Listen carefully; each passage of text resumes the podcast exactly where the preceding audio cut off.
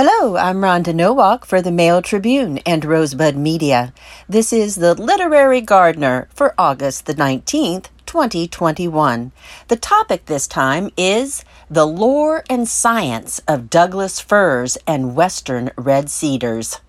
Redwood, show me how to slow my metabolism so I too can feel the seasons. Show me how to accept earth sustenance, so I too can have faith in the long-term good. Cynthia Leslie-Bole, Redwood, in Fire and Rain, Eco Poetry of California, twenty eighteen.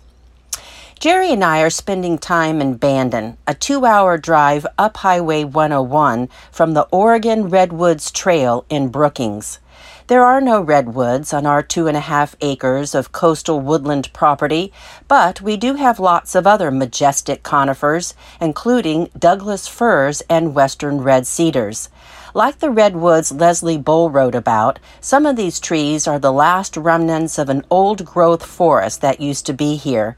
They stand as a silent sentry, stolid and sure in the slowness of time. My gardening life these days is split between tending my raised beds made from western red cedar in the hoop house and thinning out some of the dead and sapling red cedars and Douglas firs to improve the health of the woodland and to reduce the risk of wildfires. Through decades of neglect, teenage trees have been permitted to crowd their forebears, causing younger and older generations to grow at crazy angles as they vie for limited sunlight. Elsewhere in Bandon, clear-cutting continues as timber is harvested and commercial residential developments are built. One week, there's a forest. The next, only stumps. But here at New Place, our name for the property where we hope to retire someday, we don't take felling trees, even small encroaching ones, lightly. Our commitment to land stewardship requires us to ponder the fate of each tree before we make the first killing cut. It's been a slow process, but it's given us time to learn the stories of the Douglas firs and the western red cedars, our majestic imposters. I call them imposters because Douglas firs, pseudo tsuga menziesii, are not really fir trees, and red cedars, Thuja plicata, aren't true cedars. But, of course, the deceit is a human-made one.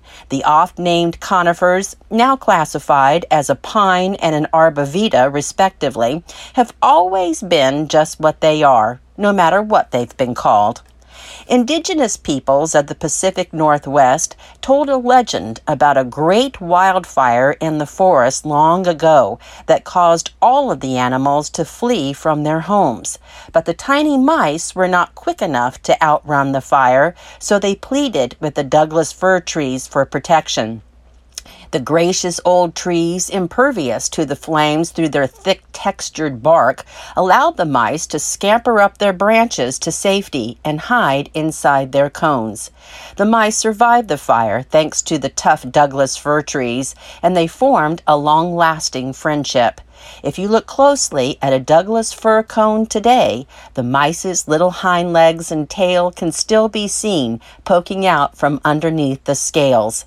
After I read this story, I scampered out to examine one of the hundreds of Douglas fir cones lying about, and sure enough, there they were. Actually, the mouse-like appendages are wings on the seed casings of female cones, designed to carry the seed on the wind for widespread dispersal.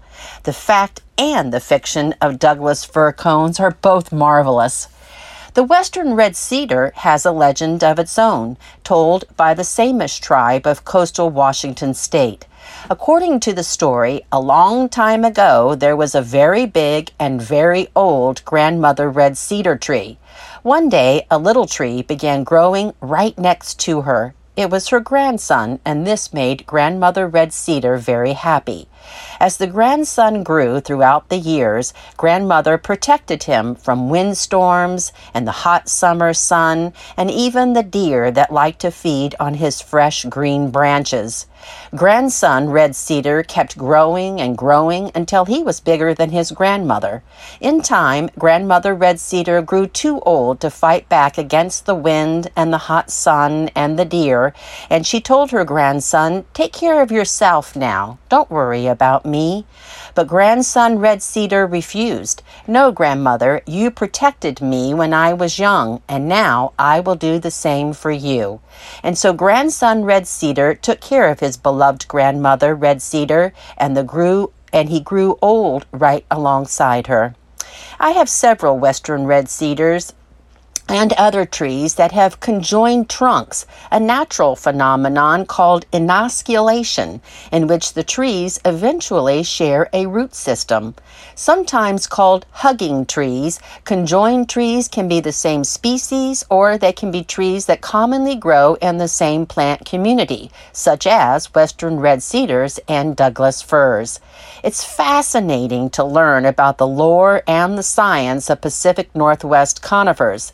The more I know about them, the more careful I become before cutting down even the smallest member of our woodland community. My gardening to-do list this week. After carefully selecting which trees to thin out, Jerry and I have been using the trunks and limbs to store carbon in the soil as we fill in some of the woodland areas. Squash bugs are attacking our patty pan squash. I recently shared a trick I learned from Medford gardener Bonnie Patterson, and here it is again. Roll a piece of masking tape into a circle. The wider the tape, the better, with the sticky side out. Then roll the tape over the squash bugs, and they'll stick right to it. Also, look for the small brownish eggs and stick it to them too. I'm in the process of replenishing the soil in my raised beds and bandon with compost so I can plant seeds and starts for fall and winter crops. I'm finding a lot of pill bugs in the compost, which could start eating the leaves and roots of tender young plants. Like earwigs, pill bugs are attracted to beer. So I'll ask Jerry to sacrifice some of his beer to pour into tuna cans, and then bury the cans up to the lip in the raised bed soil. I'll check the cans frequently for drowned pill bugs, discard the dead bugs, and repeat. And that's it for The Literary Gardener this time. Thanks so much for listening, and happy gardening.